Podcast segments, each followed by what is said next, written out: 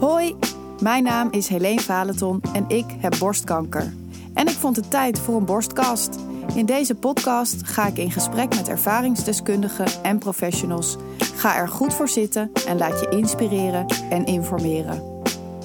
Welkom bij weer een nieuwe aflevering. Tegenover mij zit Frederik Gielissen van het Antonie van Leeuwenhoek ziekenhuis. Ja. Jij bent oncologisch chirurg. Klopt. En je gaat ons even meenemen in jouw vak.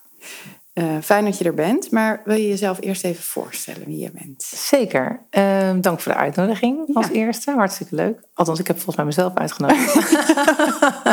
Jij deed een oproep. Ik deed een oproep uh, en ja. daar heb jij op gereageerd. Ja. En toen heb je inderdaad gezegd, ik vind dat leuk, maar ik heb je ook uitgenodigd hoor. Ja, gelukkig, gelukkig. nee, ik ben Frederik Gielissen inderdaad. Ehm, ik ben sinds 2009 oncologisch chirurg.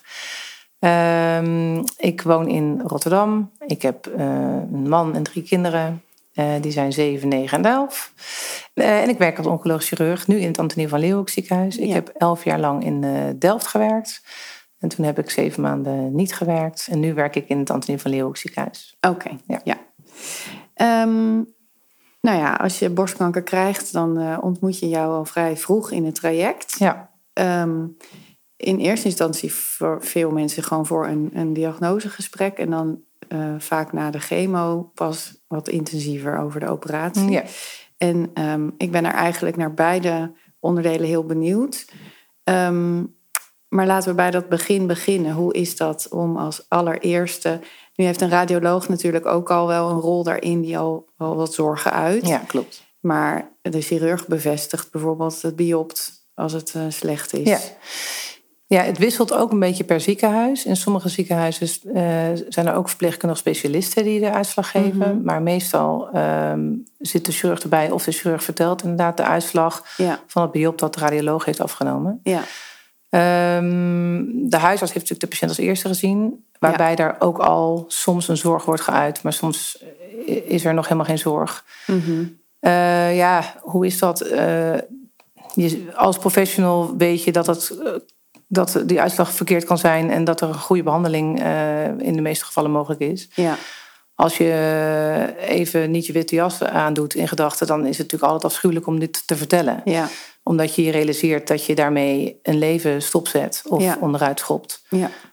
Um, dus het is de taak aan mij als chirurg om daar niet in mee te gaan, maar om die witte jas aan te houden en om. Ja te vertellen wat er aan de hand is. En dan op enig moment ook te vertellen wat er aan gedaan kan worden. En ja. dat is overigens niet altijd chemotherapie. Want sommige mensen nee. worden eerst geopereerd. Ja, en dan klopt. ga je meteen met die mensen dat traject in. Ja. Um, maar ja, dat zijn best, uh, best heel zware gesprekken inderdaad. Ja. Krijg je daar specifieke uh, training uh, Hmm. in de opleiding? Want dat lijkt me nogal wat eigenlijk. Om dit soort... Het is, best een, het is gewoon een slecht nieuwsgesprek. Het is zeker een slecht, ja, een heel slecht nieuwsgesprek. Ja. ja. Um, nee, dan krijg je, ja, ik denk dat dat tegenwoordig wel anders is. Maar dan kreeg je in mijn tijd, dat klinkt alsof ik heel oud ben, maar uh, dan kreeg je eigenlijk in de nou, begin 2000 was daar weinig. Ja, we hebben één keer een gesprek gehad. Ik weet niet eens welk vak het was, medische psychologie misschien of zo. Dat je mensen, maar dat was meer over als mensen boos zijn, hoe je daarmee om moet gaan. Of uh, oh ja, ja. zo. De reactie van de ja, ander. Of zo. Ja, precies. Um, met kruisjes van de berg afhalen en zo. Dan moest je allerlei kruisjes benoemen. En dan kwam iemand weer van zijn boze berg af. Nou ja. Maar dat heeft natuurlijk niet heel veel te maken met het slechte nieuws wat je geeft. En nee. uh, daar word je eigenlijk. Nou, daar werd, ben ik niet goed in begeleid. Daar zijn nu wel heel veel cursussen, congressen, Hmm. mm. uh, trainingen in. Hoe je kan zorgen dat het jezelf niet te veel raakt. En dat je er wel goed voor de ander, voor de patiënt kan zijn. Ja. ja. Wil je daar iets meer over vertellen? Over hoe je dat dan. Hoe kan je er goed voor de patiënt zijn? Um, ja, je kan er goed voor de patiënt zijn door, door uh, dat jij weet wat de behandeling is. Dus als ja. jij. Um, wat, je te, wat je te wachten staat. Ja, wat je, als jij goed. Hè, want je vertelt eerst van: ik heb geen goed nieuws voor je. Het is niet goed, of de uitslag is niet goed, of het is borstkanker. Ja. Meestal noem ik, ja, eigenlijk altijd noem je dat woord ook wel vrij snel, borstkanker. Daar schrikken mensen natuurlijk van, maar dat is nu eenmaal wel wat het is. Ja. Um, als jij dan daarna, want de ene uh, schrikt dan en hoort eigenlijk niks meer, en de andere zegt: Oké, okay, dat is het dan, maar wat gaan we doen? Je moet een beetje aftasten uh, op wat het goede moment is om de hele behandeling uit te tekenen. Want het is ja, toch ook wel best wel weer een heel verhaal. Maar als jij gewoon goed weet wat er gedaan moet worden, dan is dat voor de patiënt natuurlijk een heel groot houvast. Ja. ehm, je moet vooral zorgen dat je je niet vereenzelvigt met de patiënt. Dus Ja. eh, als daar ook een jonge moeder zit met drie kinderen, dan moet je jezelf niet op de stoel zetten van de patiënt. Maar Nee. ja, jij, jij zit in die witte jas. Dus dat Ja. is echt heel belangrijk dat je nou, professioneel blijft, wel eh, empathisch en eh, natuurlijk nou ja, hard voor de patiënt zou ik bijna willen zeggen. Ja, Maar daarin heel erg een grens trekt van dit is van de patiënt en het is Ja. niet van mij. Maar ik kan de patiënt wel helpen, want ik weet wat we moeten doen. ja precies. Dat denk ik de, dat je jezelf dus met één been in het verhaal zet en dat been weer terug kan trekken. Ja. En niet met twee benen in het verhaal stapt en er niet meer uit kan. ja, ja. Want daar heeft die patiënt niks aan. Nee. En hoe, ehm, hoe reageren mensen over het algemeen? Heb je een. eh, ik kan me voorstellen dat het heel verschillend Ja, is. enorm verschillend. Ehm, ja, er zijn eigenlijk denk ik een aantal groepen. De, ehm, er zijn, de- ja, iedereen schikt. Ja, Maar er zijn ook mensen die dat heel snel omzetten in eh, actie. ja. Dus oké, wat gaan we doen? Ja. Mhm. Ehm, er is ook een groep mensen die eigenlijk lam geslagen is. Dus daar Mhm. kom je ook dan in dat eerste gesprek eigenlijk bijna niet meer bij. Nee. Ehm, en het gemiddelde is denk ik, of de, de groep daartussenin is denk ik de grootste groep. Die zijn gewoon echt even heel verdrietig. En daarna eh, staan ze relatief open voor. En dan in het tweede gesprek kan je de behandeling goed bespreken. Ja, ja. Ja. Oké. Maar het is ook wel echt bekend dat zodra de mededeling is gedaan, je hebt borstkanker, dat dan echt heel vaak gewoon het licht uitgaat.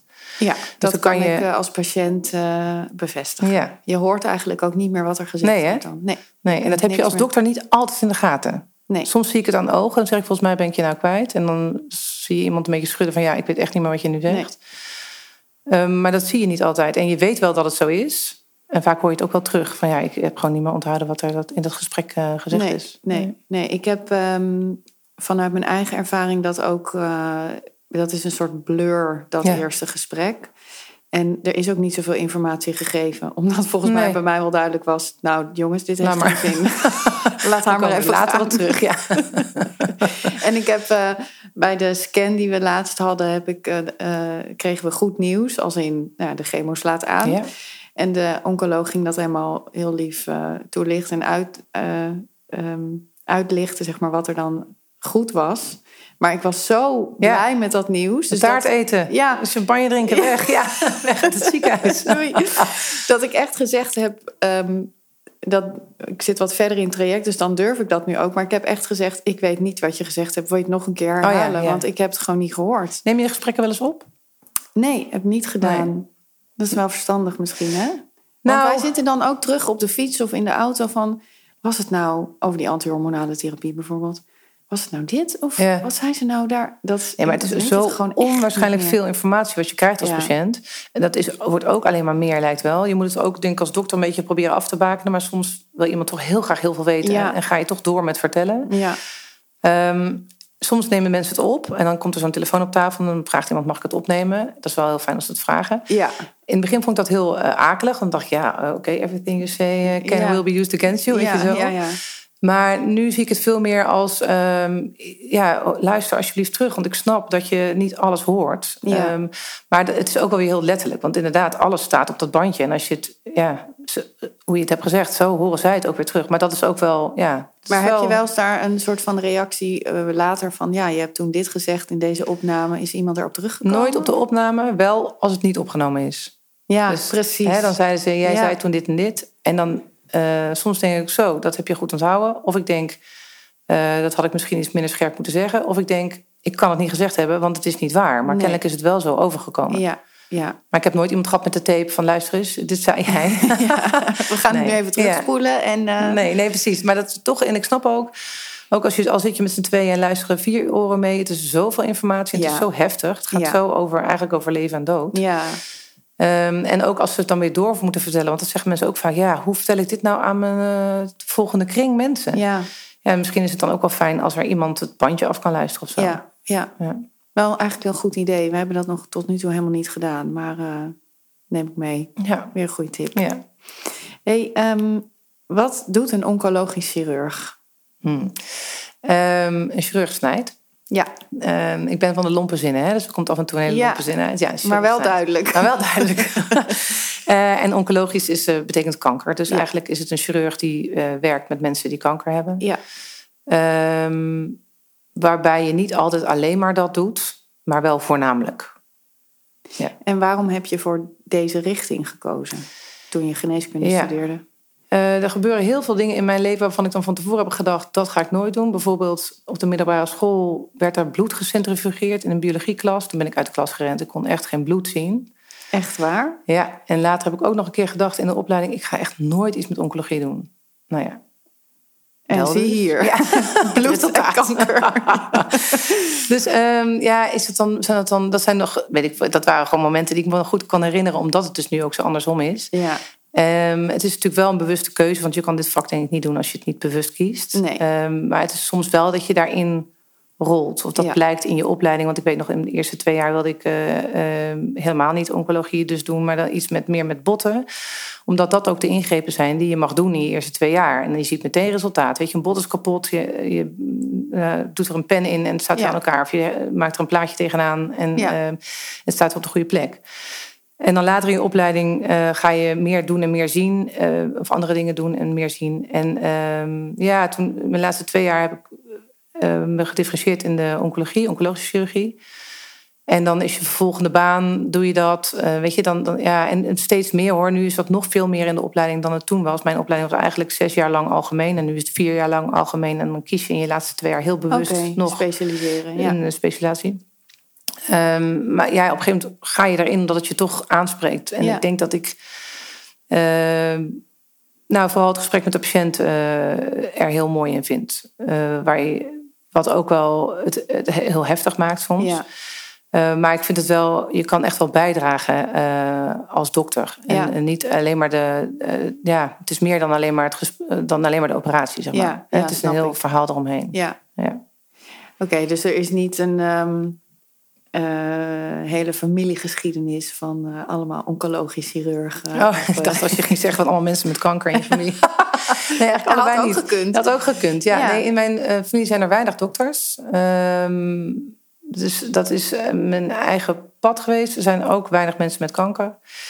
Dus ja, hoe kom je er dan in? Dat is toch ook een beetje gewoon hoe, hoe de dingen soms gaan. Sommige mensen gaan heel bewust al bij, bij het begin van de opleiding van ik ga die kant op. Ja. Bij mij is het eigenlijk meer zo gegaan en gegroeid. gegroeid ja. Ja, ja, ja. oké. Ja. Um, nou ja, je um, hebt je ook gespecialiseerd in. Uh, je bedoelt, oncologisch chirurg is kanker in het algemeen, maar jij bent dan borstkanker specialist. Maar is eigenlijk geen uh, geen chirurg die alle kankers doet. Dat kan ook echt niet, want die operaties zijn nee, allemaal weer okay, anders. Ja. Een darmoperatie voor darmkanker is totaal anders dan een borstkankeroperatie. Oh, ja, of ja. dan een longkankeroperatie of een slokdarmkankeroperatie. Ja. Dus overal heb je eigenlijk weer aparte chirurgen voor. Um, ik, je, je, hebt wel combinaties. Dus ik doe bijvoorbeeld ook schildklieroperaties. Uh, dat kan dus ook schildklierkanker zijn, hoeft niet per se. Ja. Uh, maar soms zie je ook de combinatie met huidkanker, uh, met uh, tumoren in de spieren. Weet je, het zijn, maar, maar, je ziet eigenlijk niet zo vaak meer, het kan nog wel hoor, maar je ziet niet meer zo vaak mensen met, die borstkanker opereren, maar ook darmkanker opereren. Of, nee, precies. Ja. Dat, we specialiseren ons steeds meer. Ja. Dus het kan nog wel, maar het is niet meer de trend. Nee. En is dat, ben je daar ook een beetje ingegroeid in, die, ja. in de borstkanker? Ja, dat, maar dat sprak me eigenlijk al mijn hele opleiding al wel aan. Borstkanker, uh, chirurgie en de hele behandeling eromheen. Uh, ja, vond, was eigenlijk al wel vanaf het begin een beetje zo'n zo'n draad door de hele opleiding heen. En later werd dat de enige draad, maar uh, ja. ja. ja. Oké. Okay. Um, ehm, kan je dan vertellen over... Nou, we hebben het even gehad over dat eerste gesprek. Ja. En ergens in een traject komt een borstkankerpatiënt volgens mij eigenlijk altijd wel bij jou terecht, denk ik? Uh, ja, is dat een in principe wel. Nou, als het gaat om uitgezaaide ziekte, dan uh, is een operatie niet meer zo zinvol. Mm -hmm. Omdat je dan de primaire tumorhaard niet wil behandelen, maar meer het lijf wat bedreigd is. Ja. Um, maar als het beperkt is tot de borst en eventueel de lymfeklieren, uh, dan ja, krijgt iedereen eigenlijk een operatie. Ja. ja, ja. ja. En hoe... Als de patiënt dat wil en lichamelijk aan kan. Hè? Dat zijn natuurlijk wel nog twee dingen. Oh ja. Niet elke patiënt wil het. Oké. En niet elke patiënt kan het aan. Nee. Maar de meeste niet aan. Ja, precies. Ja. ja. Ja. zo goed als iedereen komt wel bij jou langs. Ja. Um, en per situatie en per patiënt is het verschillend of er nog, uh, nou welke volgorde eigenlijk de behandeling ja, is. Hè? Want soms is er gelijk operatie, soms eerst uh, chemo. Ja. Um, ehm, in mijn geval was het zo dat ik eerst chemo kreeg. En ik wist dat wel, want ik had me wel, ehm, nou ja, mensen in mijn omgeving ook die dit gehad hebben. Maar mijn eerste gevoel was daarbij, huh, Waar, eh, Haal het weg, snij het weg. Waarom, waarom laten jullie het zitten? Ja, het voelt als een tijdbom hè, die dan in je lijst zit. Ja, terwijl ik rationeel wel uh, kon bedenken en ook goed uitgelegd heb gekregen waarom dan chemotherapie uh, de eerste stap is. Maar dat is ook veranderd volgens mij, toch? Ja, um, ik denk dat we, ja zeker. Steeds meer mensen worden eerst uh, voorbehandeld. En dat is uh, 10, 20 jaar geleden was dat, nou 10 jaar geleden misschien al wel, maar 20 jaar geleden zeker niet. Nee.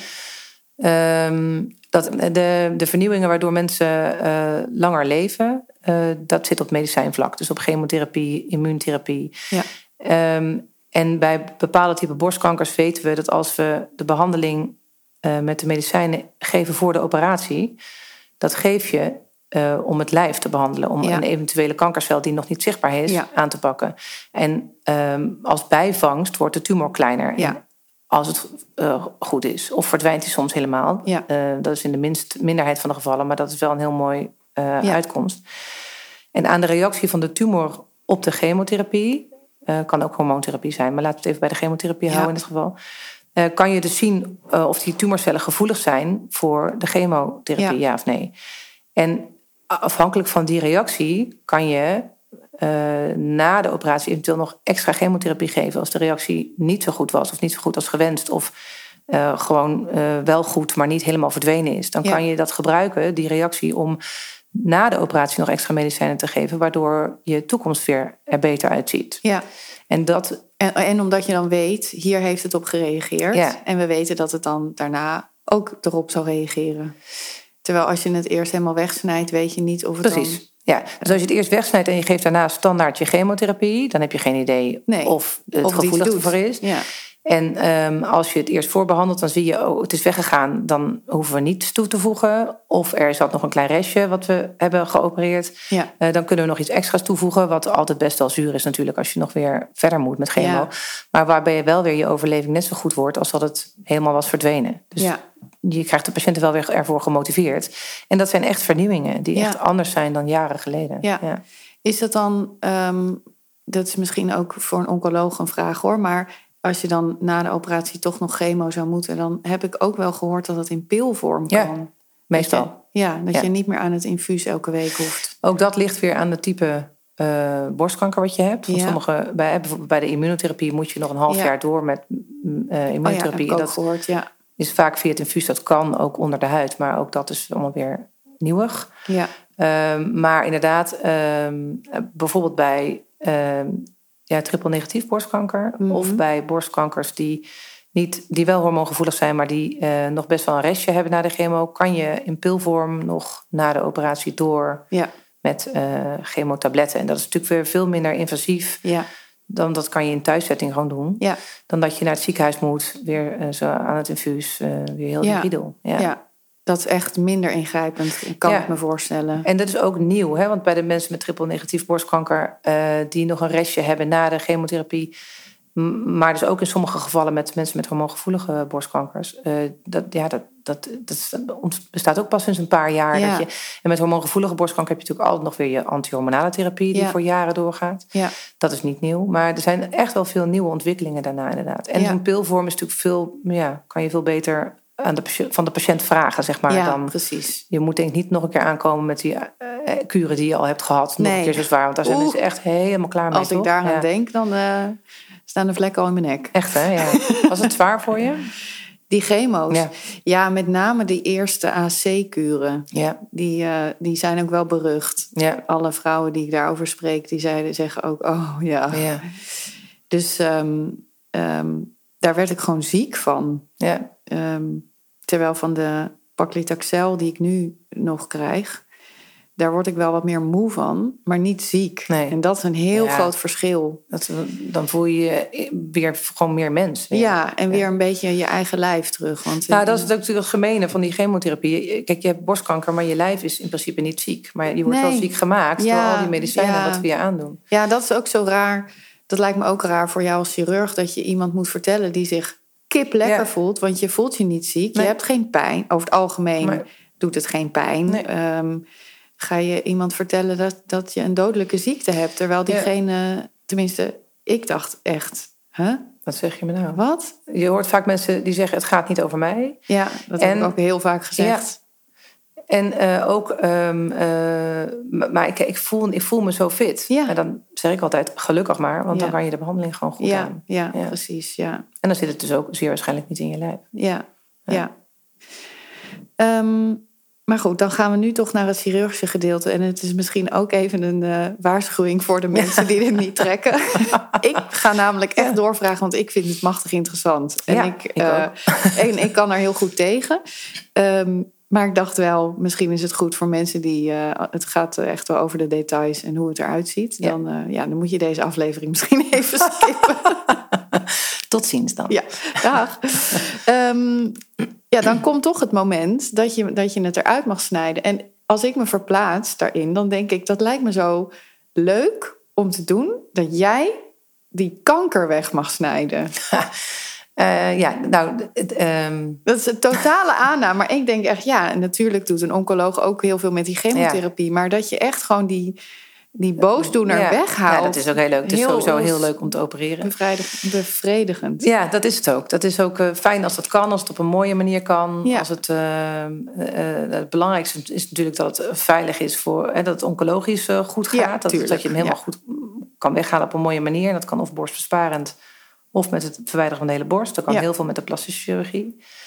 Maar het is he- heel leuk en fijn om iets weg te halen wat er niet hoort te zitten op een mooie manier. Ja, Ja, en het is heerlijk om met je handen te werken en in zo'n team op de operatiekamer aan de slag te gaan. Dat is Ja. echt heel leuk. Ja. ja, dat, ja, dat snap ik dus heel goed. Ja. Ehm, Heb je roep En hoe misgelopen? ja, nee. Nee, kan nog. Misschien kan je. Nee, dat is echt te laat. maar ehm, hoe gaat dat dan? Dus je gaat als patiënt eh, onder narcose en Ja. dan eh, lig je op de OK. En dan, ehm, dan mag jij aan de bak. Wil je, wil je ons eens meenemen in wat je dan doet? Ja, de, ehm, inderdaad, de patiënt moet goed in slaap zijn. Ehm, en dan wordt er eigenlijk een soort steriel veld gecreëerd. Dus er komt een roze vloeistof over het gebied wat je gaat opereren. Vaak Mhm. dus een borst of twee borsten. En er wordt afgedekt met blauwe doeken. En dat is eigenlijk ook eh, waardoor je als chirurg kan werken. Want je ziet de mens erachter niet meer. Je ziet echt Ja. het object, zeg maar. Hè? Ja. Dus de, Het wordt heel technisch. Het wordt heel technisch. Ehm, en dat is, nou ja, dan, dan ontstaat er dus gewoon een soort werkvlak. Eh. Jij doet je, eh, je jas, je steriele jas aan en je handschoenen. En ehm, nou ja, dan stap je echt in je rol als chirurg. Ja. Ehm, dan gaat de muziek aan. Dat is ook altijd heel gezellig. Ah. Ja, ja, zeker. En dan vraagt ze, wat voor muziek wil je? En dan zeg ik eh, Sky of een beetje dance. Nou, niet, ik ben niet zo van de dance, maar wel een lekkere playlist van Spotify is heel leuk. Ja. Eh, om maar even aan te geven dat het dus... eh, het is niet een bedrukte sfeer of zo. Nee. Weet je, het is gewoon mijn werk. Dus Ja, eh, zoals ja. iemand anders, weet ik veel, iets anders doet... is dit mijn dag. En die, die werkdag is voor mij leuk. Ja, Ehm, dat zeg ik ook vaak tegen de patiënt hoor. Die patiënt is dan echt ellendig van tevoren natuurlijk. En die Ja, is zenuwachtig. En, maar die is ja. ook echt de enige die zenuwachtig is. Want Ja. voor de rest is het allemaal... Ja, het zou gek zijn als ik zenuwachtig zou zijn. ja. Ik, ben, ik vind het fijn om te horen dat je Ja. het leuk vindt. Want het zou niet best zijn als jij er met trillende handjes... Nee, dat, dat moet zou, je niet eh, hebben daar. Het is heel onveilig denk ik. Als je Ja. als patiënt merkt dat de chirurg zenuwachtig is, dat is niet zo fijn. Nee. Nee, dus dat is ook echt niet zo. En met Ehm, hoeveel mensen sta je daar in de OK? eh, er staat nog, erbij? nou, dat ligt een beetje aan je. eh, als chirurg, en vaak is er een chirurg in opleiding bij. Ja?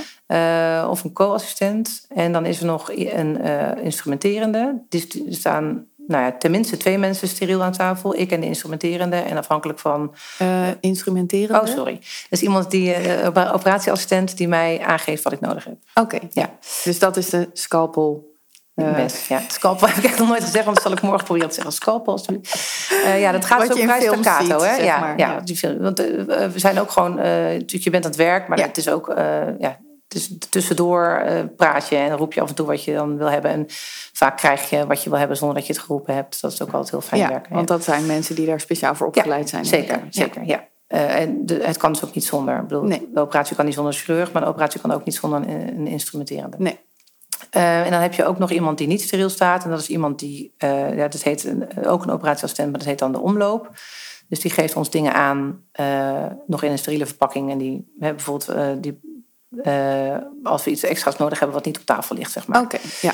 Ja, dus die pakt dat steriel uit en dan ligt het weer op onze tafel. Ja. Eh, en dan heb je aan de andere kant van het doek de anesthesie. Ja. Eh, dat is een anesthesist die de patiënt in slaap brengt. En die blijft meestal niet bij de operatie.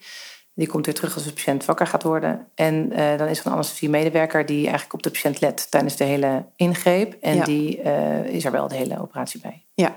En, en die let dan op... eh, is, is, Op de is- patiënt, op de nog hartslag, wel? slaapt nog wel, op de bloeddruk. Ja, Ja. is alles onder controle. Ja. Oké. Wordt, en eh, soms dan wordt iemand... Ja, je wil alles weten, hè? Ja, Soms wordt iemand, eh, gaat iemand bewegen tijdens de operatie. Dus dan komt hij een beetje wat meer aan de oppervlakte, zeg maar. En dan roepen wij vrolijk, de patiënt beweegt. En één seconde later hoort zij dat aan de piepjes die veranderen. En dan krijgt ze weer wat extra slaapmiddel. Ja, Ah, dat merk je allemaal niet. Dat merk je allemaal niet. Want dat is dus zo veilig dat Ja. er wel onbewust prikkels kunnen zijn... waar- waarbij een patiënt niet actief merkt dat hij wakker wordt. Nee, oké. Dat is misschien nog wel goed om te zeggen. Dat awareness eh, syndroom, zeg maar, dat je dus de operatie meemaakt terwijl je onder Ja. narcose ligt. Dat is vaak een hele grote angst voor mensen. Ja, Het komt nog steeds voor, maar het is bijzonder zeldzaam. ja. Ehm, en eigenlijk eh, doordat er zo goed op je gelet wordt. Eh, want als jij het meemaakt terwijl je niks kan zeggen, omdat je nou ja, half in slaap bent, maar dus wel bewust bent van, van pijn die je Wat er ervaart, dan gaat je hartslag omhoog. Dan, gaat je, hè, dan, dan Ja. gebeuren er dingen gewoon met alle getalletjes. Ja. Dus daar wordt dan eigenlijk heel snel op gehandeld. Ja, ja, oké. Ja, dus- nou, dat is op zich ja. geruststellend. Ja. Je wordt gewoon goed in de gaten gehouden. Je wordt goed in de gaten gehouden, je wordt dus goed in slaap gewacht en je wordt ook goed weer wakker. Ja, oké. Goed om Altijd. te weten. Ja. Oké, dus dat is een beetje de setting. Dan heb ik nu een beeld van hoe dat er dan uitziet. Eh, er staat muziek aan. Ehm, is Niet heel- altijd, hè, maar dat is gewoon wel, vaak Ja, eh, lekker werken. Gewoon. ja, snap ik. Ja. En ehm, is het dan een heel geprotocoliseerde ehm, ingreep, zeg maar? Doe je een soort echt eerst dit en dan dat? En, Ja, er zit wel een volgorde in de handelingen. Mhm. Ehm, maar eigenlijk is elke patiënt en elke borst anders. Ja. Elke grootte van kanker en locatie van kanker. Dus eh, er zijn heel veel dingen eh, zeker hetzelfde. Maar je moet wel elke keer weer net iets anders denken eh, of, of doen. ja, van hoe kom ik erbij? Ja. En, ja, ja. Ja. En wat is de beste route om te gaan? En wat is... ja, eh, zoveel mensen, zoveel Ja. aandoeningen... zoveel manieren van opereren. Ja. Maar de, de, de grote lijn is hetzelfde. ja. En neem ons even mee in die grote lijn. Wat ga je dan doen? Ehm, nou, dan zeg je, mogen we beginnen? En dan zegt de anesthesist of de anesthesiemedewerker ja. En dan zeg je, mes. en dan zet je een snee. Ja, En ehm, eh, dat is ook een beetje gek natuurlijk, dat je gewoon snijdt in iemand. Ja. Dat- maar dat komt dus, dat dat kan, doordat je dat operatieveld hebt gecreëerd. Ja, En dat je heel dat je het goed- gezicht niet meer ziet. En dat je- en dat, eh, kijk, als je, er zijn ook dagbehandelingscentra waarbij je natuurlijk gewoon met de patiënt kletst terwijl je iets kleins weghaalt. Eh, de- Mm. dat kan ook. Dus, Ja. maar, eh, maar dit zijn de grotere ingrepen waarbij je dat dan inderdaad nou niet meer hebt. Ehm, en dan, ja, dan, je weet zo goed wat je moet gaan doen, dat het ook echt niet meer gek is. Dus, Nee. ehm, maar, en ook na zeven maanden niet hebben geopereerd, was het gewoon weer als vanouds. Het is echt als fietsen. Ja, je hebt het Je- niet verleerd. Je hebt het niet Nee. verleerd, maar het is ook niet te verleren eigenlijk. Nee. Ik denk als je het zes jaar niet doet, dat je het nog kan. Ja, Misschien dat je nou de nieuwe dingetjes niet meer zo goed weet. Of dat je, maar je, je weet zo goed Ja. hoe je de instrumenten in je handen hebt. ehm, dat het ja, echt zoals schrijven is. Zeg maar. Ja. Dus ehm, eh, daarbuiten hou ik mijn mes vaker vast dan dat ik een pen vasthoud tegenwoordig. Dus ja. dat is ook echt zo. ja. Inderdaad, ja. Nou, dus dan, dan ma- maak je, eh, zodra je de huid, door de huid heen bent, ga je op zoek naar wat je weg moet halen. En ehm, eh, ja, dan is dat je volgende station. En dan ehm, in de aflevering met de radioloog is ook al even ter sprake gekomen dat. Eh, dat vond ik grappig om te horen, omdat ik een soort aanname heb van dan kan je zien waar je moet zijn en dan haal je dat weg. Maar dat is dus niet zo. Dat Nee. moet echt, dat moet je voelen. Ja, en als je het niet kan voelen, dan moet het aangewezen worden. Ja. Ja. Ja, En, dus je gaat dan voelen naar. ehm, ja, daar heb je natuurlijk training in gehad, maar een soort een, een verhard stuk. Ja. Of, en je, en Nou, als je het aan de buitenkant kan voelen, kijk, als de patiënt het heeft gevoeld, dan voel ik het in principe ook. hè. Ehm, dus dan, dan ga je onder de huid naar dat bolletje wat je voelt, en dan snij je dat rondom weg uit het borstweefsel. ja, Ehm, als je het niet kan voelen, dan moet er een soort aanwijsstokje worden geplaatst. En dat wisselt per ziekenhuis. Ehm, de ene ziekenhuis plaatst de radiologen een soort ijzerdraadjes in de tumor en die steken uit de huid eruit. Ja. De meeste ziekenhuizen zijn intussen wel over op het radioactieve jodiumzaadje. Ja, als je hier meer uitleg over wil, uh, luister de radiologen podcast, want die heeft dit uitgebreid oh, toegelicht. Ja, ja, fijn. Dank daarvoor. Ja. Esther, toch? Ja. Dank Esther, ja. um, en uh, dat radioactieve jodiumzaadje de, dat zorgt ervoor dat, dat kan je dus um, uh, horen met een soort ja, um, metertje wat je erbij hoort, wat je erbij houdt. Dat slaat uit, het maakt een geluid en dat wordt meer of minder intens als je bij het bronnetje bent. Als een soort metaaldetectorachtig. Ja, dat is het, ja. ja. Um, en je detecteert dus dat radioactief jodium. Ja. En dat bronnetje moet dan wel goed geplaatst zijn. Ja. Uh, als het niet goed geplaatst is, moet je weer even in je hoofd bedenken... oké, okay, hier hoor ik het bronnetje, ik moet iets meer naar links of naar rechts. Maar je, dat is denk ik de, de, de belangrijkste van uh, ons als chirurg... dat je gewoon goed in je hoofd hebt waar het zit. Dus dat je de beeldvorming van tevoren, de foto's, de MRI eventueel... goed hebt bekeken, dat je een soort 3D-beeld hebt van uh, daar Ja. moet ik naartoe. En dat je niet verrast bent over uh, de situatie. Dat kan Nee. nog steeds wel gebeuren. Maar het kan steeds net anders zijn dan je hebt bedacht. Maar dan, dan kan je daar beter naar handelen als je goed die plaatjes in je hoofd hebt. Ja. En zie je, die, kan je die plaatjes ook nog eh, opvragen tijdens de Ja, operatie? Zeg Die staan op, die zet je op zelf. Oké, die staan Ja. er. Ja. En soms, ik stap ook wel eens uit om er nog een keer naar te kijken. Of om er eh, Ja. eh, nog een keer doorheen te gaan. Als het anders is dan ik dacht. Of als ik denk, dus ik snap even niet hoe dit in elkaar zit. Ja. Ja. Oké, dus dan heb je het opgespoord waar je moet zijn. En dan moet je dat wegsnijden. En als we het even over borstbesparende operatie hebben, dan ja, hoe, haal je dan veel eromheen weg? Of, eh, Nee, zo min mogelijk. Dat is ook een beetje langs het steeds... eh, randje. ja, ja, je moet vlak langs het randje, maar niet te vlak. Want je Nee. wil niet dat de patiënt nog een keer geopereerd moet worden. ja, Dat kan je niet altijd voorkomen. Maar je wil wel eh, gewoon een gezond weefsel om de tumor heen hebben. Of om Ja. het voorstadium heen hebben. Dus bij een borstbesparende operatie wil je de tumor eigenlijk niet zien. nee. Waar je het wel kan voelen, wil je wel dat er een soort gezond borstla- borstweefsellaagje omheen zit. ja.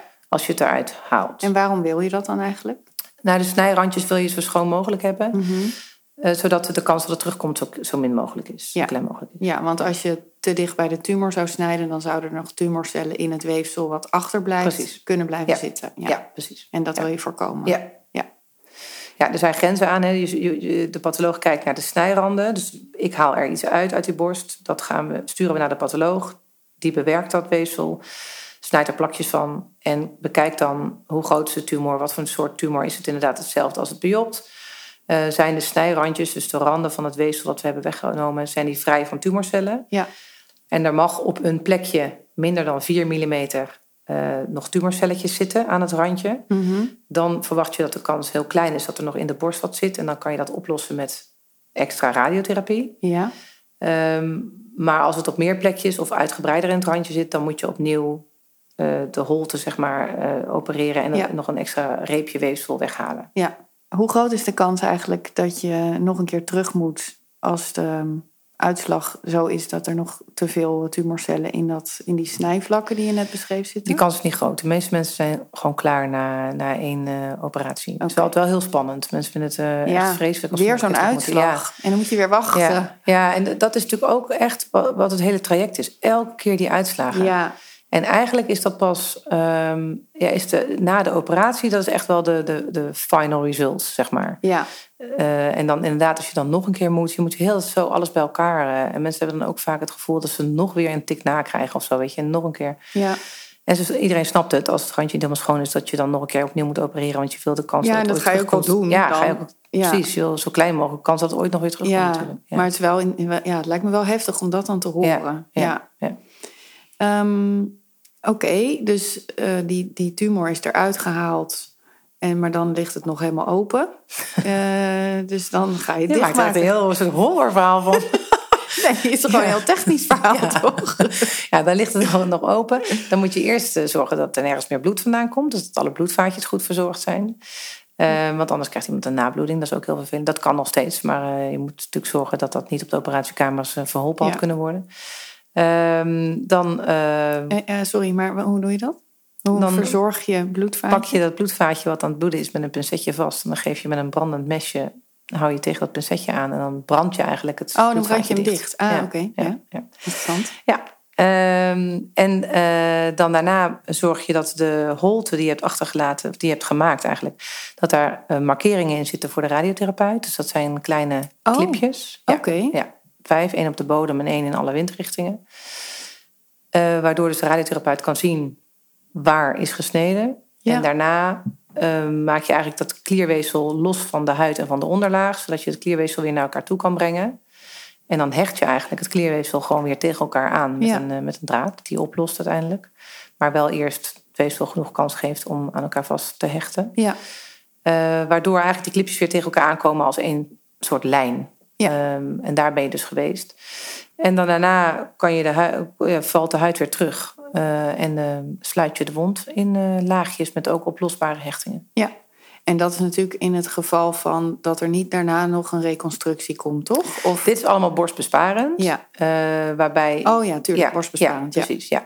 En soms komt de plastisch chirurg ook meehelpen bij een borstbesparende ingreep. Als Ja. bijvoorbeeld de tumor eh, groot is, eh, waardoor wij het als chirurg in ons eentje niet makkelijk mooi kunnen maken daarna. Mhm. Of als de tumor in de onderpolen van de borst zit bijvoorbeeld, dan moet je eigenlijk de tumor verwijderen eh, door een soort borstverkleiningstechniek toe te passen. Maar dat kunnen wij als oncologisch chirurg niet. Mhm. Dat doet een plastisch chirurg. Ja. Eh, dus dan haal ik de tumor weg en dan doet de, borst, eh, de plastisch chirurg daarna de borstverkleining, waarbij de tepel ook verplaatst wordt. Oh, ja. Dat is allemaal van tevoren besproken, hè? dat is Ja, allemaal niet nieuw dan op dat moment. Maar ehm, hè, dan, dan laat ik het weefsel nou ja, achter als de tumor eruit is. En dan gaat daarna de plastisch chirurg verder met de, het sluiten van de borstklier op een andere manier. Ja. En, ehm, En er zijn heel veel mogelijkheden in. Hè? Dus dat, ja, Ja. ja. echt heel veel. Ja. Bijna te veel. ja, ik denk wel, eh, voor, eh, wat je niet hoeft te weten, moet je ook niet altijd allemaal willen weten, want dat is ook echt heel veel. Ja, precies. Ja. Ja. Ehm, ehm, en als de patiënt gekozen heeft voor een, een directe reconstructie, waar je ehm, in sommige gevallen voor kunt kiezen, ehm, doe jij je werk dan ook net anders, omdat je dat dan anders moet op, soort van opleveren of zo? Ja. Of, eh, Nou, dan heb je het denk ik over een borstamputatie. Hè? Dus als, Ja. je, als het niet borstbesparend kan Ja. of als de patiënt niet borstbesparend wil, ehm, dan doe je een borstamputatie. En dat kan met of zonder reconstructie. En Ja. ongeveer de helft van de mensen willen reconstructie en de andere helft niet. Oké, ja. Ehm, eh, ja, ik denk dat iets meer, tegenwoordig iets meer mensen reconstructie willen. Maar er is ook heel veel gedoe natuurlijk over de siliconenprothese. Ja. Dus je merkt ook dat mensen daar een beetje terughoudend in zijn. Ja. Er is steeds meer mogelijk, ook met eigen weefsel. Ja. Eh, dus nou, laten we zeggen dat 40% een, een borstamputatie kiest zonder reconstructie. Mhm. Dan doe ik dat in mijn eentje, want dan wordt het een plat vlak. Ja. Eh, en dan hoeft de plastisch chirurg daar niet zoveel, nou niks eigenlijk aan toe te voegen. Nee. Ehm, en als het een eh, borstamputatie is waarbij de plastisch chirurg wel een reconstructie gaat doen, en vaak is dat, begint dat met een prothese of een weefselopbrekker, eh, dan ja, je opereert niet tegelijkertijd. Dus ik doe dan eerst mijn werk en dan daarna komt de plastisch chirurg en doet zijn of haar werk. Mhm. Je wil ook niet tegelijkertijd aan tafel staan. Ten eerste is het zonde van de operatietijd, want eh ja, de chirurg heeft ook er andere dingen te doen. Ja. Ja. En ten tweede ga je, je, ga je eh, Bemoeien met elkaar, elkaar. bemoeien met elkaars Ja. werk. Ja. Ehm, en dat is, eh, kan soms heel behulpzaam zijn, maar kan ook soms lastig zijn. Ja, de plastisch chirurg wil graag dat de, de huidlap, om het maar even zo te zeggen, eh, waar die overblijft als je de borst hebt verwijderd, de borstklier hebt verwijderd, dat die huidlap zo dik mogelijk is, omdat hij zo mooi mogelijke bedekking wil hebben van, Ja. de, van de prothese of eh, boven de borstspier. Eh, en de, de chirurg wil vaak een zo dun mogelijke huidlap, omdat je al het borstweefsel wil weghalen. ja. Nou, wat de eh, overeenkomst is tussen de plastisch chirurg en de oncologische chirurg, is dat je allebei wil dat het zo veilig mogelijk is voor de patiënt. Ja. Dus die veiligheid, de oncologische veiligheid staat voorop. En dat zeggen de plastisch chirurg ook altijd. Ja. Doe wat, wat moet en doe Ja. wat veilig is. Ja. Dan maken wij het daarna weer mooi. Ja. En dat is ook altijd wel fijn dat je weet, nou goed, misschien is de huidlap hier en daar wat te dun, maar het kon niet anders. En dat het ook oké is, eh, omdat het veilig was, of dat het moest. Ja. Eh, en dat de plastisch chirurg daarna weer een oplossing heeft en weer het, eh, het mooi maakt. Het is echt wel een samenspel. En het is heel leuk om het samen te kunnen doen Ja. en samen af te kunnen leveren Ja, aan de patiënt. zelf. Ja. Ja. Ehm, en we hadden het net ook al even over echt een hele borstamputatie. Is dat een heel ander soort operatie dan borstbesparend? Ja, totaal. Ja. Ja? Het duurt niet per se langer. Als je kijkt naar de operatietijd, borstamputatie tegenover borstbesparend. Maar het is een totaal andere ingreep. Ja. Want je, gaat, je komt helemaal niet bij de kanker in de buurt eigenlijk. Hè, Je waar je bij, gewoon die hele borst weg. Ja. Ja. Dus je houdt je aan de grens van de borst en niet aan de grenzen van de tumor. Dat is echt wel, denk ik, het grote verschil. Ja. Ja. Ehm, en, hoe, En het is hoe veel verminkender hè, voor de patiënt. Ja, Dus er zijn uit heel veel studies blijkt dat de kwaliteit van leven na de operatie groter is als je je eigen borst behoudt. ja, Maar dat is alleen maar zo als je als patiënt dat ook fijn vindt dat je nog die borst hebt. Ja. Niet iedereen wil die borst meer hebben, zeg nee, maar. nee. Of houden. Dus ehm, eh, ja, dat, dat, dat bespreek je natuurlijk van tevoren. Dat is niet iets wat je tijdens de operatie eh, beslist. Maar het is wel een totaal andere... eh, waarbij je ook nog steeds, als je een borstamputatie doet... moet zorgen dat het litteken mooi is en zo vlak Ja. mogelijk is... en zo vriendelijk mogelijk is. En Ja. zo min mogelijk weefsel, eh, huidweefsel overhoudt aan de zijkantjes en zo. Dus Ja. het, het is altijd de, de sport, wou ik bijna zeggen... maar om het zo mooi mogelijk achter te laten wat er in zijn soort, zeg maar. Ja, ja.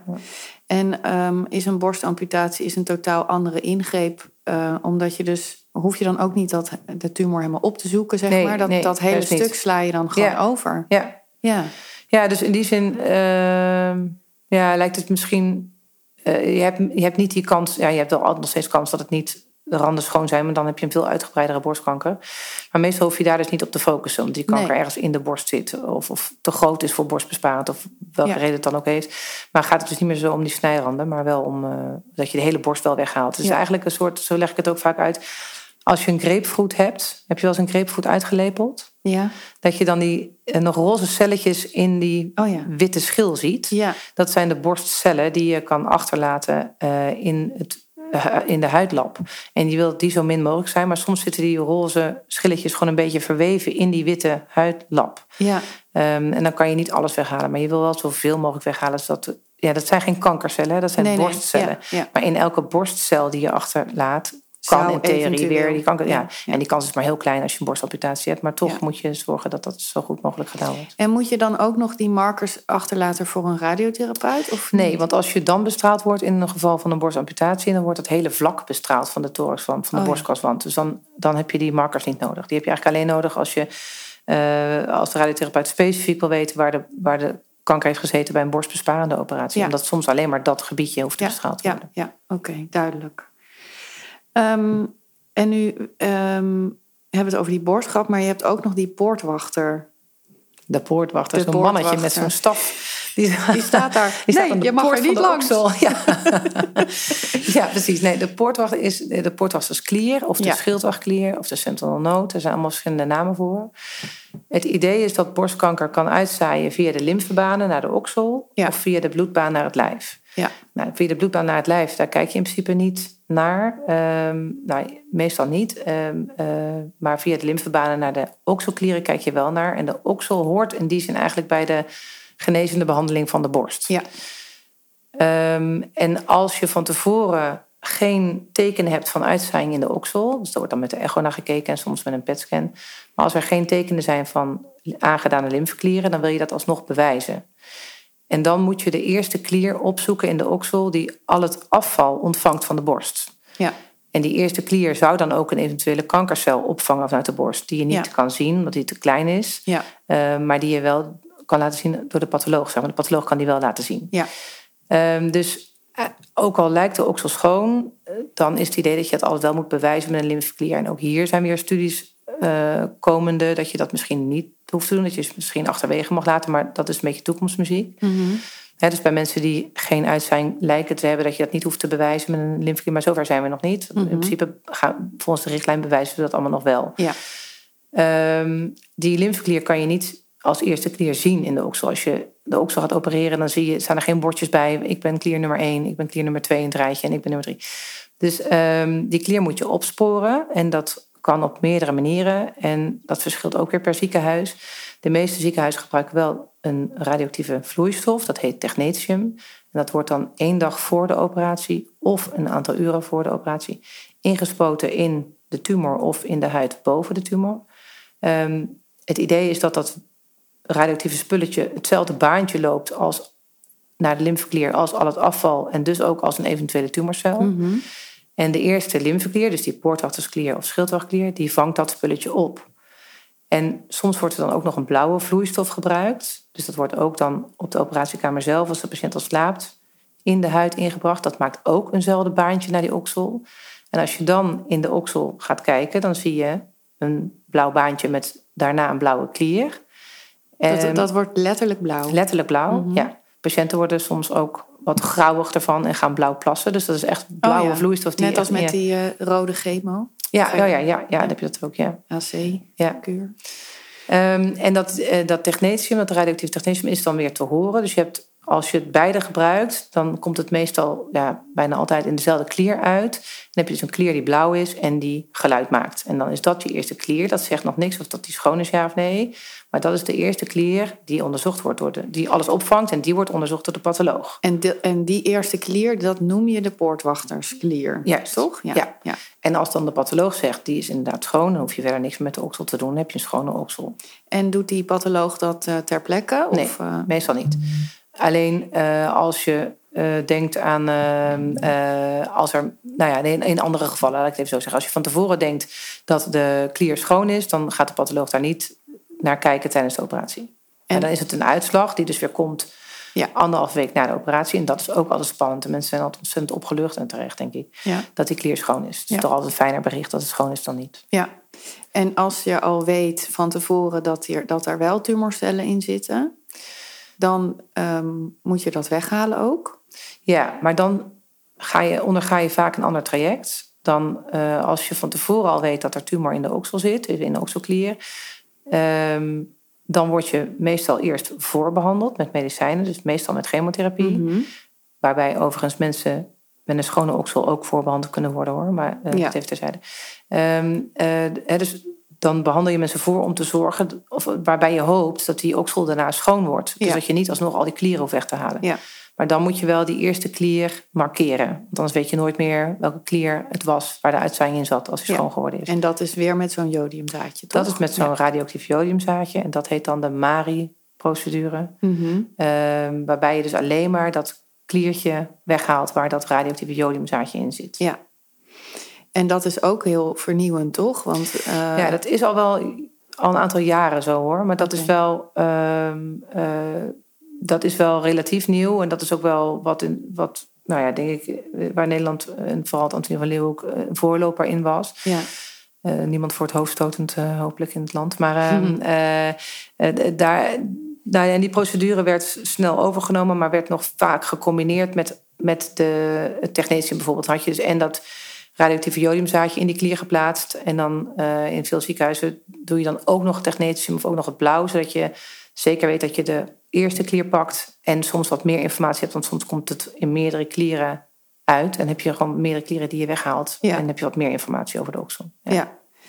Ehm, en hiermee kan je veel gerichter dat, eh, die klieren daar bekijken en Ja. opereren. ja. En hoef je niet meer eh, de hele eh, klier weg, of zeg maar Alle alles weg te halen, waardoor Ja. je die, die uitdeemarm. Ja, het ligt ook een beetje aan het, dat het, eh, startstadium. Hè? Hoeveel klieren er in de oksel eh, Ja. meedoen, zeg maar. Ehm, en dat gaat misschien een beetje te ver om dat helemaal eh, eh, nu... Ja. Ja. goed. De korte versie is als je maar een paar klieren hebt, één tot drie klieren die meedoen in de oksel. Als je dan na de voorbehandeling één klier eruit haalt en die is schoon geworden, hoef je meestal niks meer aan de oksel te doen. Als je meerdere klieren had die meededen, meer dan eh, drie, en je haalt er dan eentje uit en die is schoon geworden, dan hoef je alleen nog maar te bestralen als er een bestralingsindicatie Oh ja, is. ja. Ja. En eh, de okselklieren eh, moet je er wel uithalen als de klier niet schoon geworden is. Ja. En als je niet hoeft te bestralen. Maar Ja. dit is een beetje. Echt heel erg per patiënt Ja, eh, er verschillend. zit veel variatie in. Ja, Ja. Ja, ja. Het ligt ook aan of je überhaupt een indicatie hebt om te bestralen, ja of nee. Ja. En, en die indicatie om te bestralen, ja of nee? ehm, ja, ik weet niet of jij daar wat over kan zeggen, maar dat hangt van een aantal factoren Ja, af. ook van heel veel. Ja, of iemand borstbesparend geopereerd is, ja of nee. Ja. Bij borstbesparend komt er eigenlijk bijna altijd bestraling. Ook Ja. dat eh, eh, wordt onderzocht in wetenschappelijke studies. Of dat dat Mhm. wel moet bij iedereen. Als het weefsel bijvoorbeeld helemaal schoon geworden is door de chemotherapie. Ja, Moet je dan nog wel heel die borst bestralen? Heeft dat zin? Maar goed, vooralsnog is de richtlijn wel dat je bij een borstbesparende operatie in principe de borst nabestraalt.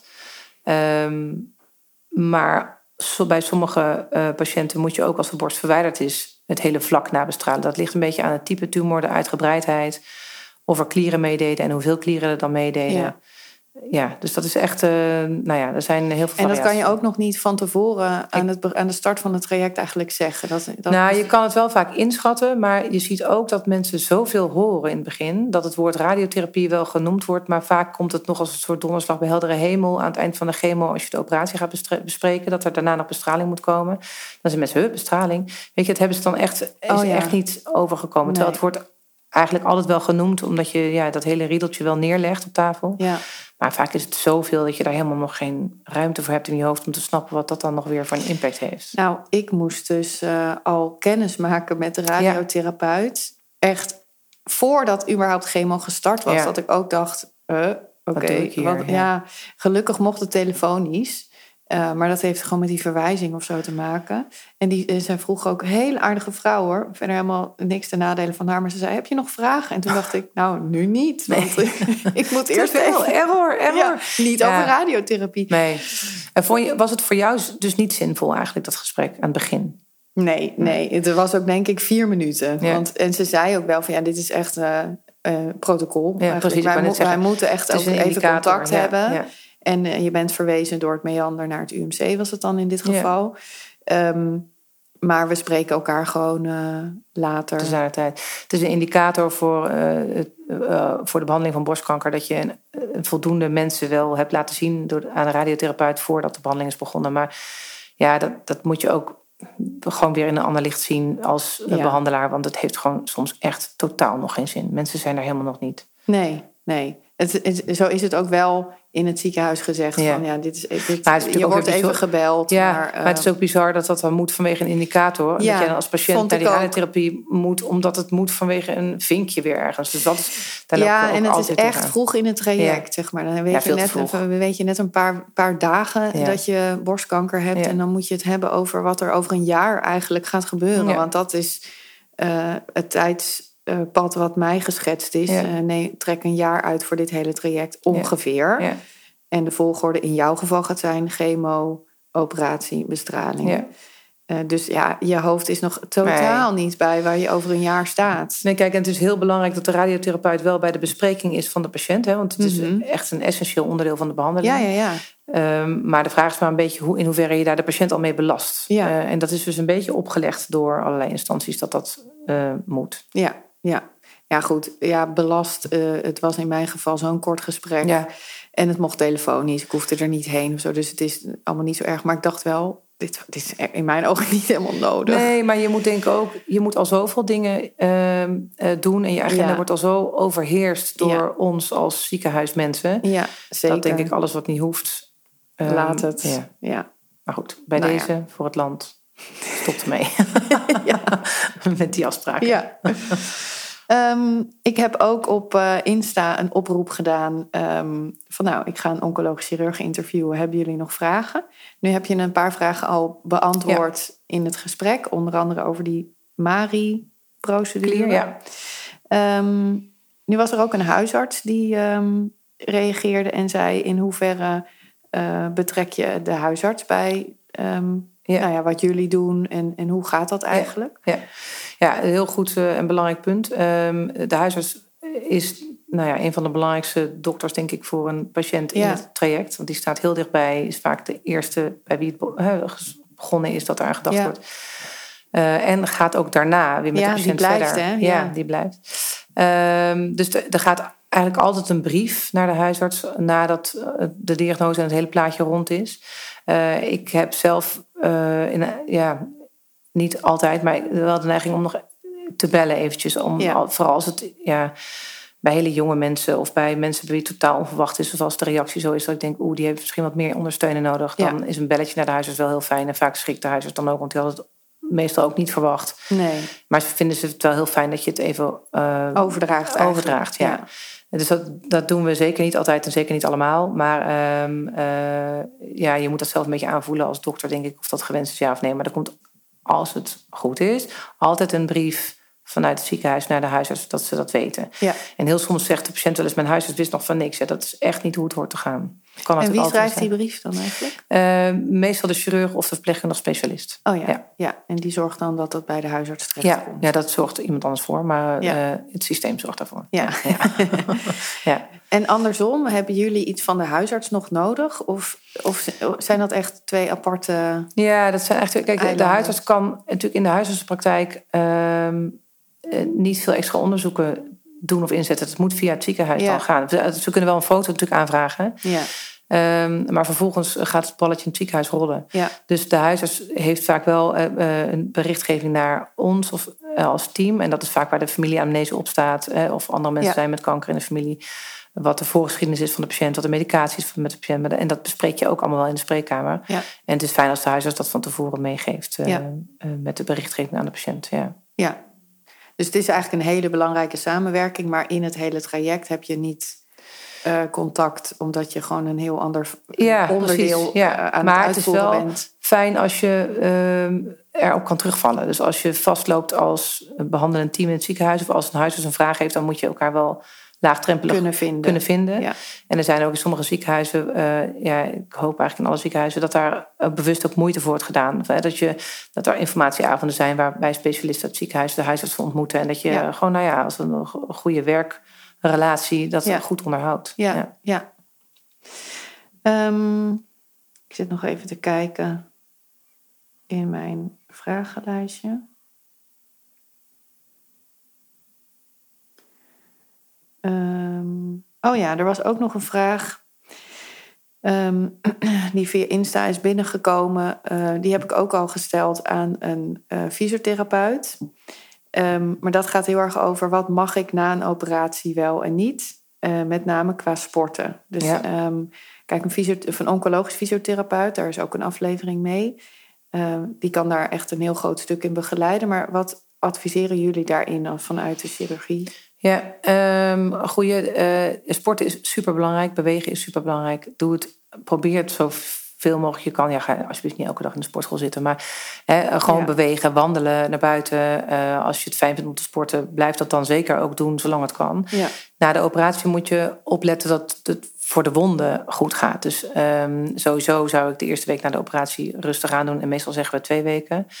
Eh, omdat je gewoon toch onder narcose bent geweest. Ehm, eh, je kan nog echt wel wat, wat duizelig zijn of wat hoofdpijnklachten hebben. Of je kan gewoon uh, nou, biebelig zijn, niet fit. Dus Mhm. om dan opeens weer heel hard te gaan sporten is denk ik niet het beste plan. Maar en na een week of twee zou ik daar zeker wel weer mee gaan beginnen als je het Ja. fijn vindt. Waarbij wandelen dus altijd kan. Hè? Dat kan ook de Ja. dag na de operatie. Uh, maar je moet wel uh, niet meteen gaan gewicht heffen en zo. Als je net een, een litteken op je borst of in je oksel hebt. nee. Uh, je kan wel met je benen natuurlijk van alles doen. Want daar is in principe niks mee, uh, mee gebeurd. Ja. Dus je kan dat dan een beetje... En, en als je het onder begeleiding kan doen van een sportfysiotherapeut... is dat denk ik heel fijn en veilig. En het ligt ook een beetje aan wat voor een ingreep je in je oksel hebt gehad. In Ja. hoeverre je arm kan Bewegen. bewegen en, en Ja. heffen. Uh, maar begeleiding daarin, en er zijn ook vaak hele uh, projecten hè, van beweeg je fit of, of revalidatietrajecten Ja. waarbij je kan bewegen, oncologische revalidatie, waarbij je daarin begeleid wordt. Ja, en die fysio die benoemde ook nog, ehm, de, ze noemde dat prehabilitatie. Ja, Eh, dus hoe fitter je de operatie ingaat, hoe sneller je herstelt eigenlijk. Ze benoemde dat nog van, ja, vaak hebben we het over wat mag ik daarna allemaal. Maar zij zei echt, ga vooral daarvoor ja. Jezelf al goed fit maken. eh, Dat is natuurlijk een beetje gemeen, hè? want je bent eerst helemaal naar beneden gehaald door die chemotherapie. ja, Dus dan tuurlijk. heb je precies nog twee weken om jezelf heel fit te maken. Dus dat is natuurlijk, ze heeft helemaal gelijk. Uh, twee maar, weken? In mijn geval is het langer dan twee weken. Ja, maar je komt dan eerst bij van die kuren en dan ben je er weer een beetje. Ja, oké. op die Zo, manier. ja, precies. Dus meestal is de wachttijd tussen de kuur en de operatie, nou, tussen de vier en de zeven weken, zeg maar. Ja, ja. Maar dan, dan heb je tegen de tijd dat je je gewoon weer goed en fit en jezelf voelt, heb je alweer een paar weken verloren van die wachttijd. ja. Ehm, eh, dus het is natuurlijk, en dat- dat, moet je jezelf ook niet opleggen dat je dan opeens in twee weken fit moet worden. Maar ik denk dat het Nee. gedurende het hele traject, of je nou wel of niet chemotherapie hebt, maar dat, dan is het wel de grootste uitdaging natuurlijk. Dat je eh, eh, nou ja, je zo fit mogelijk houdt, dus gezond eten, maar alstublieft ook lekker af en toe genieten van iets ongezonds. ja. Ehm, Niet te streng zijn. Niet te streng zijn. Maar wel, ja, je weet vaak zelf heel goed wat, wat wel Ja. niet goed voor je is. En uh, ja, veel water drinken, veel bewegen, dat is natuurlijk allemaal standaard. Maar het is ook wel gewoon goed als je Zouden gezonde mensen ook gewoon, zeg maar, niet mensen met of mensen zonder kanker. Uh, ja, dat geldt natuurlijk voor iedereen. Ja, dat zijn gewoon leefregels ja, waar, je, ja, waar iedereen zich aan mag of moet of ja. niet moet houden. Je moet vooral helemaal niks.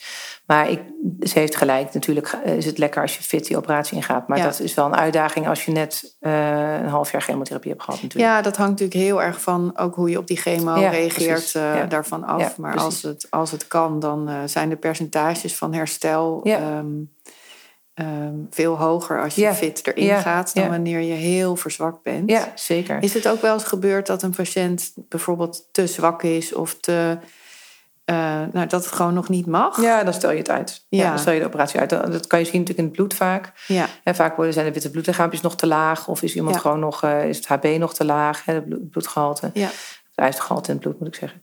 Um, en dan is het gewoon nog niet verantwoord om die operatie te doen. En dat, dat, dan kan je het nog één of twee weken uitstellen. En dat is dan ook nog steeds veilig. Ja. Uh, maar je moet vooral zorgen dat die patiënt uh, er fit in gaat. En dus ook zo fit mogelijk eruit ja, komt. Precies, ja. ja. Oké. En qua um, wondverzorging of zo? Wat, uh, wat moet je wel doen, wat moet je niet doen? Nou, wisselt ook weer per ziekenhuis. Uh, ik was altijd gewend om allerlei pleisters en plakkers erop uh, achter te laten. Maar in het ziekenhuis waar ik nu werk, wordt er helemaal niets geplakt op de wonden. En dat gaat ook goed. Oké. Okay. Um, ja, dus dat is eigenlijk, kan er heel veel en is heel veel goed. je mag vaak niet dezelfde dag douchen, maar een, één of twee dagen later. Mm -hmm. Ja, als je het maar gewoon schoon houdt en droog houdt, is dat vaak al voldoende. En dus dan gaat het vanzelf genezen. Je hoeft ja. er geen medicatie nee, of zalfjes of. Uh... Nee, je kijkt echt naar hoe die wond zichzelf, hoe uit zichzelf geneest door de hechtingen die hij heeft, natuurlijk, die uiteindelijk oplossen. De eerste paar weken. Sommige mensen ontwikkelen niet zo'n mooi litteken, maar vaak is de borst en de oksel, ja, komen daar best mooie littekens, mm -hmm. gewoon relatief dunne littekens. En die, maar het kan zijn dat iemand van dat versterkte littekenvorming heeft. En dan kan je met crèmpjes of met pleisters aan de slag. Ja. Uh, maar dat is meer uitzondering dan regel. Oké, okay, ja. ja. En um, zie je daarna de patiënt nog? Op een soort nakontrole? Of, uh, of, ja. of, is het daarna jouw, Klaar. Zit, jou, zit jouw nou, dan op? Dat, uh, uh, daar had ik altijd een beetje moeite mee als je de mensen daarna niet meer ziet. Want je bent echt wel in een ja, intensieve tijd heb je met elkaar ja. gehad. Uh, je werkt echt naar iets toe en dan heb je de uitslag verteld. En dan als je dan daarna zegt, nou het beste, dan dat voelt altijd een beetje. Je wil altijd wel even weten hoe het dan na een jaar is of zo. Ja. Nou, ook dat is per ziekenhuis anders geregeld. Uh, in het ziekenhuis waar ik voorheen werkte, zag je de mensen anderhalf jaar na diagnose nog één keer terug. Ja. Uh, en dat is heel fijn, want dan is iedereen weer een beetje in zijn normale, nou ja, zo, zo normaal. Ja, nou, tussen aanhalingstekens. Ja. Een normale doen, ja. ja. Um, en dan ben je ook een beetje betrokken bij hoe, hoe iemand zijn leven weer uh, kan oppakken na wat er ja. al gebeurd is. Uh, kijk, de ene doorstaat het hele traject zonder kleerscheuren um, en de andere heeft er veel meer moeite mee. Maar mm -hmm. ieder, bij iedereen komt de klap een keer. Ja. En na anderhalf jaar hebben de meeste mensen de klap wel gehad of ja. zitten er nog in. En dat is best heel fijn om dat te kunnen bespreken met, met, met mensen nog. Om daar nog een rol in te spelen, om nog adviezen te kunnen geven of gewoon te luisteren. Of ook te kijken hoe de operatiewond uh, is genezen, hoe de, het resultaat is van je eigen werk, zeg maar. Dat is toch ook uh, een belangrijk deel van je, van je werk. Um, dus in de meeste ziekenhuizen, denk ik, ziet de chirurg in, het, in de loop van het traject de patiënt nog wel een keer. En soms hou je patiënten langer bij je als dat een reden heeft. Ja, en um, wat ik me ook afvroeg, dat is misschien ook per patiënt verschillend, maar moet je, word je geopereerd en moet je dan een nachtje blijven? Of ga je dan naar huis? Of, uh... Nou, meestal bij een borstbesparende operatie mag je naar huis dezelfde ja. dag. Als je je goed voelt. Hè? Als, ja. Soms valt die narcose niet goed. Of, of... Ja. Uh, maar eigenlijk bij een borstbesparende operatie, dat gebeurt een dagbehandeling. En bij een borstamputatie blijf je uh, wel één of twee nachtjes. Ja. ja. En dan komt er ook nog iemand even kijken naar hoe het uh, met die wond gaat of zo? Ja, of, uh... nou, dat doet eigenlijk de verpleegkundige van de afdeling en soms ja. een zaalarts. En ik probeer altijd wel langs de patiënten te gaan aan het einde van de dag. Maar soms zijn patiënten gedurende de dag al wel naar huis gegaan. Oh, ja. Dan was het dus goed. Ja. Ja, anders gaan ze niet. Uh, maar het is wel fijn om mensen nog heel even te kunnen zien. Want je hebt vaak de partner wel gebeld. Ja. Of de uh, eerste contactpersoon. Ja. Uh, maar het is wel fijn om nog eventjes zelf te kunnen zeggen hoe het is gegaan. En ja. dat je wel of niet tevreden bent. Meestal wel natuurlijk. Maar, Het lijkt me als patiënt eigenlijk ook wel even fijn om degene die je geopereerd heeft te spreken. en te horen van hé, hey, Wat vond je er zelf van? Ja. Hoe ging het? ja, waarbij je natuurlijk nooit iets kan zeggen over de uitslag. En dat is eigenlijk het enige wat belangrijk is. Ja, Eh, natuurlijk wil je horen als de dokter tevreden is. Maar die kan tevreden zijn. Maar als de uitslag daarna niet goed is, ja, dan heeft het niet zoveel... nee, precies. Maar je wil vooral denk ik horen van nou, ehm, mijn werk of Ja, er zijn geen complicaties Ja, geweest. Ja, eh, ehm, Dus de meeste mensen eh, eh, wachten ook wel eventjes op de dokter. Maar aan de andere kant, als jij om twee uur kan gaan... en de dokter komt pas om zes uur, ja, ga vooral lekker. Ja, precies. Ja, Ja, ja, ja. Duidelijk. Dan heb ik nog, eh, daar, daar sluit ik eh, elke podcast mee af. Heb je nog een, eh, een tip voor mij? Ah. Ehm, ja, je bent al best wel een eind natuurlijk in je traject. Ja. ehm, Ja, als we dit opnemen, moet ik nog vier chemo's. We weten natuurlijk niet precies wanneer dit uitgezonden Nee. wordt. Maar dan zit ik net een Precies, beetje aan nu het moet je nog laatste vier stukje. chemo's, ja. Ja, volgens mij ben je al heel goed voorbereid. Ook is dit voor jou een lekkere manier, denk ik, om informatie Zeker te krijgen. ja, ehm, eh, dit vind ik al heel tof wat je doet. Dat je dit voor mensen doet, zoveel mogelijk informatie naar buiten brengen. eh, maar ook, ook voor jezelf. Maar ook dat, ja, het blijkt maar weer hoe weinig je eigenlijk uit het ziekenhuis hoort wat je eigenlijk zou willen horen. Ja. Ehm, en daar is ook niet iedereen eh, toe in staat om dat te kunnen verwoorden. En om het lef te hebben, kijk even naar hoe je dat hebt gedaan. Om gewoon de koptelefoon te pakken met een microfoon. Ik zit hier Ja. in een hele coole keukenstudio. Het is echt heel vet. Gewoon de Voor keukentafel eerst, hoor. eh, maar- Ja, maar toch voor het eerst met een microfoon zo voor mijn neus. Ehm, nou, dat je dat mogelijk maakt voor andere mensen. Dat vind ik al echt heel tof. Ehm, en als tip is het denk ik, eh, ja, ik, ik, ik, wou bijna zeggen vooral als we doorgaan. Maar ik denk dat je het heel goed ook met je gezin doet. En ehm, dat je Ja, echt heel erg bij, bij jouzelf blijft. En je niet gek laat maken door wat er allemaal om je heen gebeurt. En Ja. ja, probeer, maar het is allemaal heel makkelijk gezegd, weet je, als, als eh, dokter of als mens. Maar ehm, eh, probeer gewoon goed voor jezelf te zorgen. En eh, neem de tijd voor dingen. En ehm, Ja. als je af en toe een roldag hebt, dan heb je een roldag. En als je je top voelt, nou, doe dan zoveel mogelijk leuke dingen. Ja, En voel je niet schuldig naar je omgeving, want jij kan er niets aan doen. ja. Dat is denk ik het Nou, het is belangrijkste. wel een, eh, ik denk dat dat een, eh, iets is waar heel veel eh, mensen die kanker hebben last van hebben. Ja. Schuldgevoel. Ja. Ik ook. Zeg maar een beetje met vlagen, soms wat meer, soms, soms wat minder. Maar ik denk dat het goed is dat dat nog even Ja. benoemd is. Van je kunt er niks Je aan kunt doen. er echt niks aan doen. En, dan, en dan kan je dat weten. Maar eh, voelen is nog iets Ja, anders. Maar het is, eh, volgens En mij kunnen we het niet vaak genoeg zeggen Nee, elkaar. zal altijd een beetje een gevoel blijven van eh, waarom ik en, en Ja. had ik het kunnen voorkomen. Maar nee, dat had je Ja. niet. Nee, En waarom jij, omdat het zo is gegaan. ja, Daar ga je nooit antwoord op krijgen. Nee. En dat is wel goed ook. Want er is geen reden voor namelijk. nee, precies. Nee. Nee. Goeie afsluiter. Ik wil je heel erg bedanken. Ik jou ook. ik, v- ik vond het echt machtig interessant. oh, nou, ik vond het nog heel wel leuk om te doen. heel lang door kunnen praten. denk ik. Zeker. Maar ehm, volgens mij is het heel nuttig voor heel veel mensen die in dit traject zitten of er nog eh, aan moeten beginnen. eh, om gewoon in rust op je eigen tijd, niet in zo'n witte ziekenhuiskamer die ook wat van alles met Ja. je doet, om eens Ja. te horen: hé, hey, wat, wat, wat doet een chirurg dan Ja. eigenlijk? Dus eh dank je wel. Graag gedaan. En heel veel dank dat je met mij dit gesprek hebt gedaan. Echt Ja. leuk om te doen. Graag gedaan. Doei. Doei! Veel dank voor het luisteren van deze aflevering. In de show notes is meer informatie te vinden over het thema dat we besproken hebben. Laat een berichtje achter in de comments en laat vooral weten wat je ervan vond. En geef deze podcast sterren. Dat helpt ons om meer bekendheid te krijgen. Wil je meer weten over de Borstkast en onze gasten? Volg ons vooral op Instagram en zoek op de Borstkast. Liefs, Helene.